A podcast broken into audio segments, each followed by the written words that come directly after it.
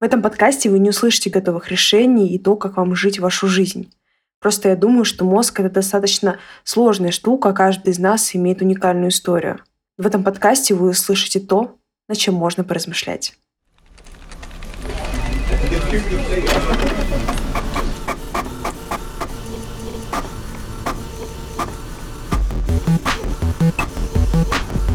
Привет! Ты попал в подкаст «Нервный офис». Это подкаст, где мы обсуждаем с психологом проблемы, с которыми мы сталкиваемся на работе.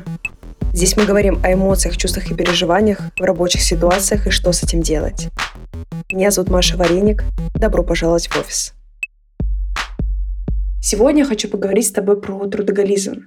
Знаешь, про такой момент, когда как будто весь смысл твоей жизни находится в работе, и ты с ужасом встречаешь выходной, потому что ну там же нет работы, и что мне вообще делать? И когда ты с радостью влетаешь в рабочую неделю, потому что класс, новые задачи, ура! В этом выпуске я хочу ответить на такие вопросы. Что же такое трудоголизм и как он может влиять на мою жизнь? Почему и как он вообще появляется? Ну и, конечно же, что с этим делать? Что вообще делать, если вся моя жизнь сосредоточена в стенах офиса, а за ее пределами как будто бесконечная пустота? Почему мы порой жертвуем всем, что у нас есть, во имя работы? Сегодня своей историей со мной поделилась Валентина. И вместе с ней, через ее опыт, мы постараемся погрузиться в эту тему. Получается, что на выходных как будто бы некуда себя деть. Но ну, у меня вот у знакомых, у некоторых есть такой пример, что когда ты работаешь на любимой работе, и ты как бы вкладываешь в нее больше, чем написано по, по твоему трудовому договору, а, есть момент с тем, что когда ты уходишь на выходные, тебе вот что бы ты ни делал, как бы ты там не отдыхал распрекрасно, ты не получаешь от отдыха той отдачи, которую ты получаешь условно, ну там на выходе с работы. Вроде, ой, да, я сейчас отдохну, но этот отдых, ты от него устаешь как будто бы больше, чем от работы. Именно на ее примере мы погрузимся в эту тему чуть глубже. А поможет нам в этом медицинский психолог и руководитель одного из отделений Ассоциации когнитивно-поведенческой психотерапии Евгений Ян. Я сейчас являюсь членом Американской психологической ассоциации, и у нас там есть такое определение, что это три основных симптома трудоголизма. Это внутреннее чувство принуждения к работе, постоянные мысли о работе во рабочее время и работа сверхустановленной или ожидаемой нормы, например, в ущерб другим сферам интереса. Я замечаю, что какое-то времяпрепровождение, возможно, ну не то чтобы с семьей, да, но вот некоторые вещи, которые раньше вроде как бы ты с каким трепетом тратил на них время, то теперь тебе местами либо не хочется тратить на это время, либо ты думаешь, что, блин, ну вот да, я, конечно, могу это поделать, но это настолько как-то бессмысленно, настолько вроде не несет какой-то профита в мою жизнь, что, может быть, оно не стоит это делать. И постепенно некоторые практики жизни, они реально отпадают. Конечно, проблема возникает у человека, как и у любой аддикции, если рассматривать это именно как зависимость, э, что начинают страдать другие сферы жизни. Трудоголизм плохо сказывается на семье, что человек начинает пропадать на работе, меньше времени уделять семье, и человеку начинает не хотеться делать какие-то другие вещи, не связанные с работой. Хобби уже не интересует, отношения тоже так поскольку-поскольку, там, и так далее, и так далее. Становится ли человек продуктивней? Хороший вопрос. Одни исследователи говорят, что становится, типа, ну он же трудоголик, а другие исследователи говорят, что наоборот, типа, производительность падает, человек перегорает, и в целом это не есть хорошо, да, такое несоблюдение баланса труда и отдыха. Во время записи Женя со мной поделился, что трудоголизм не входит в список международной классификации болезней, как, к примеру, наркомания. Но, тем не менее, он может причинять человеку проблемы и сложности. Сначала у меня вот так постепенно отпал спорт. Сейчас я его как бы вернула силками. вот. И вот так вот одно за другим оно действительно отсеивается. Там, если говорить про, чисто про мой пример, да, там я играла на гитаре, потом, значит, я такая, что-то как-то я вот не хочу, что-то много времени на это уходит, а зачем мне вообще этот скилл нужен, если я как бы, ну, так просто чисто для себя продолжаю играть. И я несколько лет вообще не трогала инструмент, и спустя какое-то время, чисто случайно, там я попала в компанию, была возможность, такая, блин, а меня же это вроде как-то наполняет, может, я зря так что-то откинула все это в дальнюю комнату какую-то. Интересный момент. Почему же, несмотря на то, что из нашей жизни уходят те сферы, которые нас наполняют, мы все равно продолжаем работать все больше и больше? Но если пойти как по аддикциям, да, то сам процесс работы, он вырабатывает дофамин, то есть он попадает в такую дофаминовую петлю, то есть, как и любой другой аддиктивный стимул, например, наркотик. Человек страдает из-за наркотика, а почему, интересно, он этим занимается? Но это такой, это довольно такой примитивный, да, простой, простая модель любой зависимости. Это рост толерантности, то есть вы все больше и больше начинаете работать. Начинали там с такого времени, потом больше, больше, больше уже без выходных. Это потеря контроля ситуативного, то есть говорите, все, на выходных я не работаю, и все равно, например, работали. Да, это тяга желания работать, то есть это абстинентный синдром, при э, нехимических зависимостях, гэмблинг, трудоголизм, он тоже есть. То есть это когда вне работы, когда вы не работаете, вы испытываете эмоциональный дискомфорт, могут быть проблемы со сном. То есть ну, это ломка, буквально ломка по работе. В общем, я хожу на мастер-майнд, вот. У нас э, был месяц, когда мы решили жить месяц по спринтам. И спринт — это неделя, и каждая неделя отведена на какую-то часть твоей жизни. Значит, одна часть, ну, естественно, профессиональная рабочая, вторая часть — это твое какое-то саморазвитие, ну, именно не в плане там, ща я новых хардовых скиллов наберу для работы, а именно что-то такое наполняющее тебя духовно, внутреннее, то есть не обязательно полезное что-то, да, хобби какие-то. И третье — это отношения, семья и вот эти вот коммуникации, все это личные моменты. И, значит, ну, мы сидим, значит, сначала первый этап, естественно, ты планируешь, да, в какую неделю что ты выберешь, как ты будешь это проживать и так далее. А, ну, четвертая неделя в месяц, она отдых. Ну, я вообще, конечно, посмеялась над этим. вот. И, значит, э, мы сидим, я пытаюсь как-то спланировать, такая думаю, так, ну, первая неделя я тут сессию в магистратуре закрою, у меня она такая учебная будет. Вторая неделя, значит, там что? А, профессионально. Ну, вот я там сейчас как бы э, на стажировку в фармкомпании вышла, и мне нужно было немножко к ней подготовиться. И я такая, во, вторая неделя у меня будет, я там буду в фармпроизводстве разбираться. У меня остаются две недели, которые должны быть отведены на коммуникации и на отдых. И я такая, ну, какие, как бы, собственно, коммуникации, какой отдых. И я такая думаю, ну вот я там хотела как раз там, я патентовед, да, как бы, чтобы был какой-то контекст. Я вот с американским патентованием все хотела разобраться давно. Вот, типа, вот неделька будет у меня на это, и, значит, потом я сижу рассказываю девочкам на мастер-майнде, и они такие говорят, подожди, у тебя же есть основная работа 5.2. И я такая, а, да я это даже не считала. ну, то есть, как бы, при планировании у меня даже не возникла мысль о том, что там, ну да, я хожу на работу, но это, это что, это, это не то. И я в тот момент, когда я это озвучила, и когда мне это сказали, мы посмеялись, а потом после смеха я сижу и думаю такая, наверное, что-то не совсем так. Зачастую вот эта постоянная работа, она человеку с трудоголизмом, она не приносит ему наполнения. И со временем, наоборот, растет неудовлетворенность жизнью, нарастает эмоциональное выгорание, то есть ухудшается физическое, психическое здоровье, потому что человек может там э, не успевать поесть, да, элементарно, там забыть поесть, что у тебя на обед, две чашки кофе, да, на обед, или там забыть поспать, потому что дедлайны какие-то. И, конечно, это все негативно влияет на здоровье, но, несмотря на это, человек все равно продолжает работать, то есть в угоду другим сферам жизни каким-то. Но если немножко поглубже посмотреть, да, а, мне лично как исследователю, как специалисту, мне не очень нравится термин трудоголизм, да, честно сказать, но это просто то, что на слуху и то, что люди понимают. Есть другой термин, он называется перфекционизм, в том числе клинический перфекционизм. И если посмотреть на определение, то это очень схоже с термином трудоголизма. И вот перфекционизм — это именно то, что сейчас больше в клинической практике распространено, включает в себя таких шесть основных компонентов. Это завышенные личностные стандарты, то есть человек ставит себе какую-то высокую планку. Это организованность, то есть человек пытается все впихнуть в какой-то график, там по тайм-менеджменту сделать, чтобы очень много туда дел впихнуть как-то. Это неуверенность в своих действиях, да, то есть человеку кажется, что он недостаточно хорош как специалист.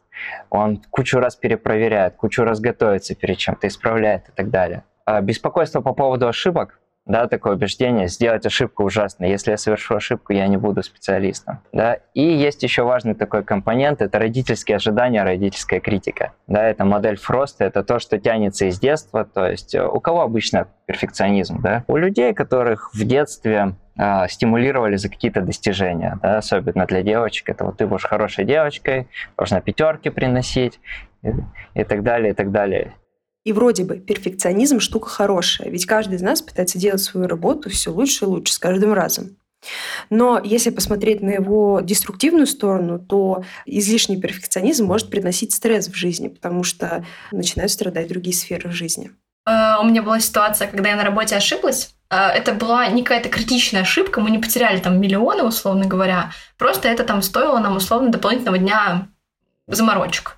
Вот, но как бы не критично ни для какой стороны, ни для нас, ни для заказчика, просто мы там больше бумажек попеределывали. А, и мне на работе не сделали выговор, мне там не сняли зарплату, мне просто сказали, ну, даже ну, там, не наорали на меня, не знаю, там ничего вообще не было, никаких репрессий. И мне просто сказали, типа, ну, досадно, ну, типа, больше так не делай. И все. Но я внутри себя ходила такая, и что я за сотрудник такой? ну, то есть, какого черта? И мне казалось, что ну, то есть, да, я понимаю, что я могу допустить ошибку, но вот такого уровня ошибку, ну, типа, чё? Вот да, такая история про то, что, ну, как бы это не мой уровень ошибки, что ли. То есть я могла бы ошибиться в чем то там реально чего там сложном. А тут, ну, как бы просто по факту, там, я не вставила кусок информации туда, куда нужно было вставить, просто потому что я об этом забыла и такая. Я вот потом несколько дней ходила, загонялась на эту тему, прям так мне, ну, Обычно я прихожу с работы, еще что-то могу поделать, а тут я три дня прихожу с работы просто лицом в подушку. А, почему так случилось? Да, то есть это какое-то постоянное стремление к совершенству, да, какие-то безупречные результаты, высокие стандарты. Это ошибка, это обеспокоенность вызывает, то есть дистресс. И потребность в одобрении у такого человека, да, потому что родители в детстве как-то стимулировали, четверка, и вот такие, можно даже не говорить, ты плохая, но вот вот так вот головой покачать, да, да, не пятерка, не идеально. И э, человек, он растет с таким убеждением, да, в собственной неуспешности. То есть, ну, если такая ключевая мысль, которая в голове, это я недостаточно хорош, я недостаточно хороша эта ключевая идея, именно она, которая в детстве еще была посеяна, она становится для такого человека двигателем на протяжении всей жизни оставшейся. То есть дело не в том, что вы хотите там этот проект или вы хотите эту позицию. Дело в том, что вы боретесь с этой идеей о том, что они достаточно хороша, хорош. А что нужно сделать для того, чтобы быть достаточно хорошим? А там родители где-то подсказали в детстве. Да? Ты должна совершать достижения, должна развиваться и так далее. Понять, что у тебя перфекционизм можно как минимум обратить внимание на то, какие повторяющиеся мысли крутятся в твоей голове. Это те мысли, из-за которых мы не можем уснуть, но как бы они крутятся и могут даже крутиться год и два и всю жизнь. И у человека с завышенными стандартами, с перфекционизмом, это может быть навязчивое беспокойство по поводу прошлых или будущих ошибок, по поводу неидеального результата, по поводу того, как я завтра выступлю и так далее. Первой части нашего выпуска мы немножко затронули причины трудоголизма и перфекционизма. И следующую часть подкаста мне хочется понять, э, какие еще бывают причины. У меня вот просто не было такой истории, когда бы мне там родители реально такие типа так, чтобы без пятерок домой не приходила, чтобы, не дай бог, чего. Я всю жизнь была троечница в школе, и я училась на двойки, тройки, и у меня иногда были, конечно, пятерки, у меня были предметы, которые я любила, и как бы все. Но от меня в семье никогда не требовали того, чтобы я достигала чего-то нереального и тому стремилась бы к каким-то невероятным высотам. Но у меня вот эта история с поощрением каким-то, да, там, она сложилась непроизвольно, и мне понадобилось ну, наверное, лет пять, чтобы это осознать самой. А, что именно? А, в детстве у меня не очень шло со сверстниками общение. Ну, прямо от слова совсем не очень. И у меня у мамы три брата было. Ну, и они есть, живы, слава богу, все хорошо. Вот, мои дядьки родные. И я как, как бы компенсировала вот это общение со сверстниками с ними, потому что они были младше моей мамы, некоторые прям так нормально младше. И как бы мне казалось, что типа вот оно, ну там, как бы они меня понимают, все прикольно, классно. Но в какой-то момент вот эта вот, ну, разница в возрасте, ну, со мной сколько... Короче, когда я родилась, младшему дяде было лет 16, что-то такое. И он там со мной игрался, мы потом с ним еще в приставку там играли, все дела. Они растут, они взрослеют, накапливают какой-то жизненный опыт, а я расту, взрослею, но не так быстро. А, а как бы мне-то хочется поспевать, потому что у меня в голове воспоминания, что с ними клево. И вот из-за этого у меня в жизни в целом сложилось так, что весь мой, мое окружение все до сих пор как правило, сильно старше меня. Ну, то есть минимум обычно это 4-5 лет. И вот тут я начинаю смотреть на людей, которым 30 и больше, и такая, черт, ну что-то я как-то вот вроде с ними на одной волне, но местами, там, просто в разговоре или как-то еще, я понимаю, что, ага, вот тут я что-то не дотягиваю, вот тут я еще не понимаю, и мозгами я понимаю, что ну, у них, блин, кому он иногда там 5-10 лет отрыва, и логично, что у них было время на то, чтобы в этом разобраться, или чтобы что-то узнать, или в чем-то стать компетентнее. И я понимаю, что у меня еще, ну, как бы, не то чтобы не было возможности, но для меня это еще нормально. Не настолько, как бы, ударяться в это все дело, но эмоционально. Мой, как бы, гормональный фон такой, типа, ничего не знаю, давай. You're welcome, работа там. ну, то есть, как бы, иногда эти истории сложнее, чем просто какое-то неодобрение со стороны, и иногда это может быть не привнесено в, в твою жизнь извне кем-то насажено, а ты реально просто сам себя можешь даже, ну, не то чтобы запрограммировать под это, очень такой, конечно, термин, но наускиваешь себя на вот эту вот перфекционистическую идею существования. Одна из причин, да, это может быть вот именно родительская, да, такая атмосфера. Другой момент, что излишнее стремление к высоким стандартам – это такой механизм, с помощью которого человек справляется с какими-то своими дефицитами, да, то есть компенсаторный механизм. Общение со сверстниками. Если человек не, не может выстраивать коммуникацию, ну, например, там какой-нибудь э, Билл Гейтс, Марк Цукерберг, да, которым проблемы были с девчонками в универе, а сейчас я покажу всем, да, сейчас я взорву. То есть это может быть ощущение, что я хуже где-то, чем другие, да, может быть какой-то дефект, да, который есть у человека или который он считает таковым. И сейчас я зато реализуюсь где-то в другой сфере в какой-то. Иногда мы делаем над собой усилия для того, чтобы просто не чувствовать себя хуже других. Мы сидели в компании, значит, э, ну, это где-то был, наверное, примерно я класс восьмой, ребята 10-11, ну, вот как раз там 3-4 года. И, значит, и все сидят и такие обсуждают книжку Карла Кастанеда, Uh, учение Дона Хуана, не самое популярное чтиво, да, вот. И, значит, я сижу такая, и я понимаю, что я вообще не в курсе, кто это. Я не имею ни малейшего представления даже, что это там, ну, там, американский ли это писатель или какой-то другой, как бы у меня просто проброс в голове, пустота. Я такая, так, я сижу, значит, делаю вид, что я абсолютно понимаю, о чем они говорят, что я в теме, такая, да, был такой, сюжет классный, вообще все супер. Иду домой и за ночь, ну, как сначала я иду в библиотеку, потому что ясен красен, моя мама таких книг дома не держала. иду в библиотеку, беру книжку, за ночь я читаю там условно, ну не все собрание сочинений, но какой-то прям, ну, ощутимый кусок творчества автора. И потом, значит, ну, в последующей встрече я уже реально поддерживаю разговор, уже действительно такая могу оценить, э, про что говорили ребята, как-то какой-то свой комментарий выдать. И вот это, наверное, классный пример в том смысле, что вот с такого маленького, незначительного шажка, казалось бы, что плохого? Я пришла, прочитала книжку, чем там, я довольна, все довольны, и казалось бы, ничего страшного в этом нет. Но вот с таких, наверное, крупиночек оно, мне кажется, и закручивается, потому что сначала ты там книжку читаешь за потом ты какую-нибудь программу за ночь осваиваешь, а потом ты такой, хм, не знаю, там, фармацевтический стандарт качества. Ну, в целом, что там, на английском, ну, сколько там, ну, 600 страниц.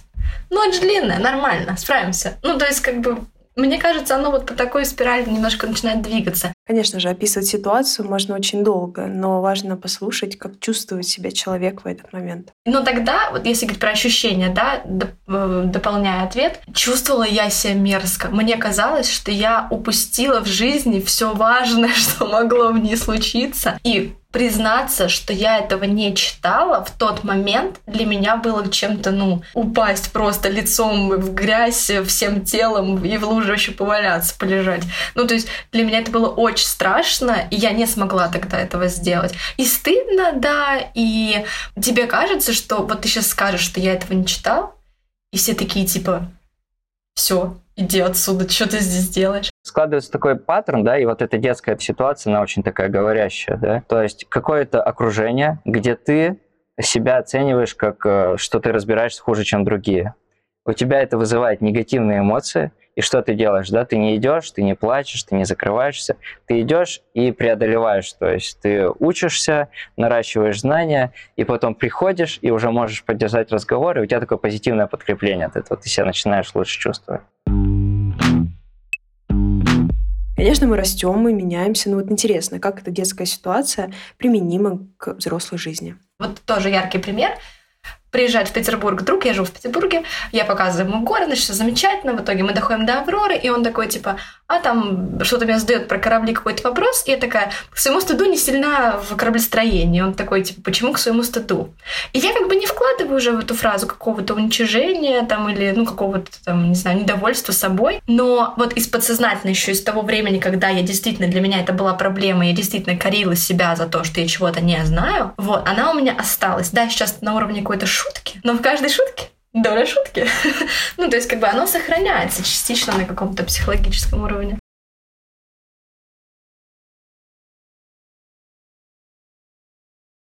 Не могу сказать, что я прям как-то со своим я это аккумулировала, да, там, ну, условно, там, я тупая или я там какая-то не такая но это было скорее ощущение, что я ограничиваю себя этим. Ну, то есть, чем больше, чем меньше я знаю, тем сильнее я ограничиваю себя в общении. Если я знаю много, я могу общаться с кучей разных людей, уметь поддерживать разговор на разные там темы. Это, кстати, мне кажется, многие из этого английский учат, чтобы не ограничивать себя вот в этом общении. То есть это даже не паттерн поведения, а поведение то, как мы справлялись с какой-то идеей, которая нам в голову залетела. Да? Это называется глубинное убеждение о себе. То есть в когнитивно-поведенческой терапии, например, я хуже других, я беспомощен, я недостаточно хорош. И вот эта вот идея, она как зерно падает, и обычно это такие неприятные чувства, которые даже сложно, это не эмоция какая-то, это у кого-то кто-то вот как боль внутренняя, еще что-то. И потом человек всячески старается избегать в английском языке есть такое слово vulnerable, не люблю это слово, такие уязвимости. Да? То есть человек становится уязвимый к определенного рода ситуациям, например, где он не экспертен, да, например, тем хуже, чем другие потенциально. И человек начинает создавать такие условия чтобы не сталкиваться с этим чувством. И он старается постоянно развиваться, и у него такие правила складываются. Например, я должен быть во всем лучше, чем другие. Да? Допускать ошибку э, – это ужасно. Да? То есть если взялся за дело, ты должен делать его хорошо, либо не браться за него вообще. Да? То есть такие жесткие стандарты по отношению к себе, по отношению к другим, то есть другие, если он взялся за эту работу, он должен ей соответствовать и так далее. Наша задача именно проработать вот эти глубинные убеждения. То есть для этого нужно снять с себя все вот эти вот барьеры, которые мы за жизнь настроили, да, все вот эти вот истории, которые мы себе рассказали, как мы все переработали, какие мы сейчас крутые, что это все в прошлом, да, вернуться в прошлое, столкнуться с этими чувствами, с этими переживаниями и посмотреть на них по-другому с точки зрения взрослого, да, уже человека.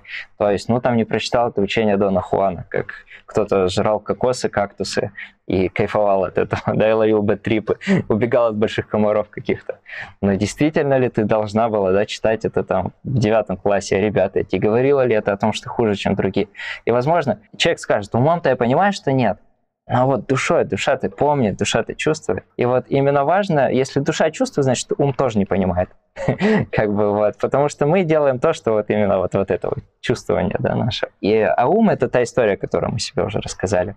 И мы сталкиваемся с этим, прорабатываем. Одному это сделать довольно сложно, да, то есть лучше это делать с терапевтом, объясню почему, потому что человек сам себя склонен обманывать и сам от себя какие-то вещи закрывать, а, человек, а терапевт может обратить внимание на что-то. И обратить на то, как, э, внимание на то, как это работает в повседневной жизни через когнитивные искажения. Например, сравнивание себя с другими, да, несправедливые, может быть, завышенные требования к себе, самокритика. И есть такой, такой термин USA – unconditional self-acceptance, безусловное принятие себя. Ну вот, как-то так, если говорить про эти глубинные убеждения, то нужно не с поведением с тем работать, а с убеждениями. А поведение – это уже следствие этих убеждений. Пример того, как справляться с этим. То есть это на уровне убеждения будет проходить работа. Да? Например, если раньше у тебя было убеждение такое, что если ты не сделал все на 100%, значит ты ничего не сделал, не продуктивен. Из-за этого, когда ты что-то делал не на 100%, ты могла даже если на 99 сделала, ты себя не, не хвалила за это, а могла критиковать, да, но я же не сделала вот это, вот это могла бы лучше, кто-то бы сделал.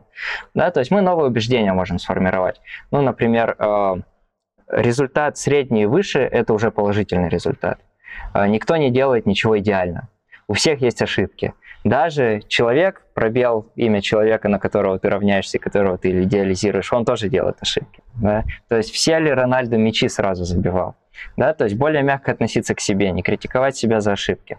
То есть принимать себя. Если я не достигла там, СО крупной организации, это не значит, что моя жизнь прошла зря. Я могу нравиться себе, даже несмотря на то, что я не это, это и это, потому что я зато это, это и это. При трудоголизме нам свойственно искажать реальность, то есть мы обесцениваем достижения свои какие-то, обесцениваем промежуточные результаты, свойственно такое черно-белое мышление. Ну вот, в общем, как-то примерно так, и у каждого человека, у него своя личная история, и за каждым перфекционизмом или трудоголизмом вот скрывается вот эта вот какая-то э, совокупность детских переживаний, детских правил, по которым мы решили жить, и каких-то глубинных убеждений, с которыми мы в повседневности будем уже работать.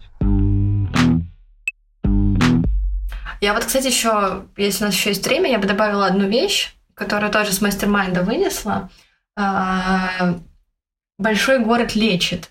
В каком плане? Что э, мы на мастер-майнде с девочками, нас около, может быть, семи человек, что-то такое. Мы никто не из Петербурга. То есть мы все откуда-то в Петербург приехали. И мы регулярно, когда прорабатываем какие-то цели, какие-то вещи, э, приходим к такой мысли, что иногда ты там уезжаешь из своего маленького города просто чтобы понять, что с тобой все нормально. И что, ну, потому что в маленьком городе очень тяжело встретить, может быть, э, такого же, как ты, или там того, кто думает так же, как ты. Э, больше зачастую разницы между вами. И в большом городе, когда ты находишь там какого-нибудь единомышленника, ну вот просто мы очень сильно кайфуем с девочками друг от друга, потому что мы на многие вещи смотрим очень схоже, и мы друг другу каждый раз такие, я тебя так понимаю, и ты такой, я нормальный, все хорошо. И вот в купе с трудоголизмом и перфекционизмом, возможно, вот э, про причины да, возникновения этих явлений, что там да блин, это нормально. Ну, как бы нормально чего-то не знать, нормально в чем-то не разбираться, нормально не выдавать героических результатов и нормально, не знаю, там э, учиться не вау, там работать не вау, но быть при этом супер вау сам по себе, вот как ты есть человечек. Конце выпуска хочется сказать следующее, что по оценкам исследователей трудоголизмом страдает 12% жителей России, а это около 18 миллионов человек. Проблема не уникальна, и у каждой проблемы есть признаки, причины и решения. В конце нашей встречи Женя поделился интересным упражнением, которое, как мне кажется, помогает открыть глаза на свою жизнь. Да, как бы пафосно это сейчас не звучало. Возьмите ручку и листочек и начертите два круга, в котором укажите ваш идеальный рабочий день. Конечно, из расчета, что в сутках 24 часа, а не 48, как пытаются впихнуть некоторые. Сколько времени вы хотели бы тратить и на что? Конечно же, не забудьте про сон и еду. А потом повторите, только указав, сколько вы тратите времени сейчас. Сравните и скажите, насколько отличается ваш идеальный день от реального. Помните, если вы чувствуете, что что-то идет не так, то, скорее всего, так оно и есть. Давайте мы будем работать нашу работу, а не наша работа будет работать нас. Это был подкаст «Нервный офис». Слушайте нас на всех платформах, где можно слушать подкасты. И если вы хотите поделиться своей историей офисной жизни, вы можете написать в наш бот в Телеграме, который так и называется «Нервный офис». Это мне поможет готовить выпуски с актуальными и волнующими темами. До встречи!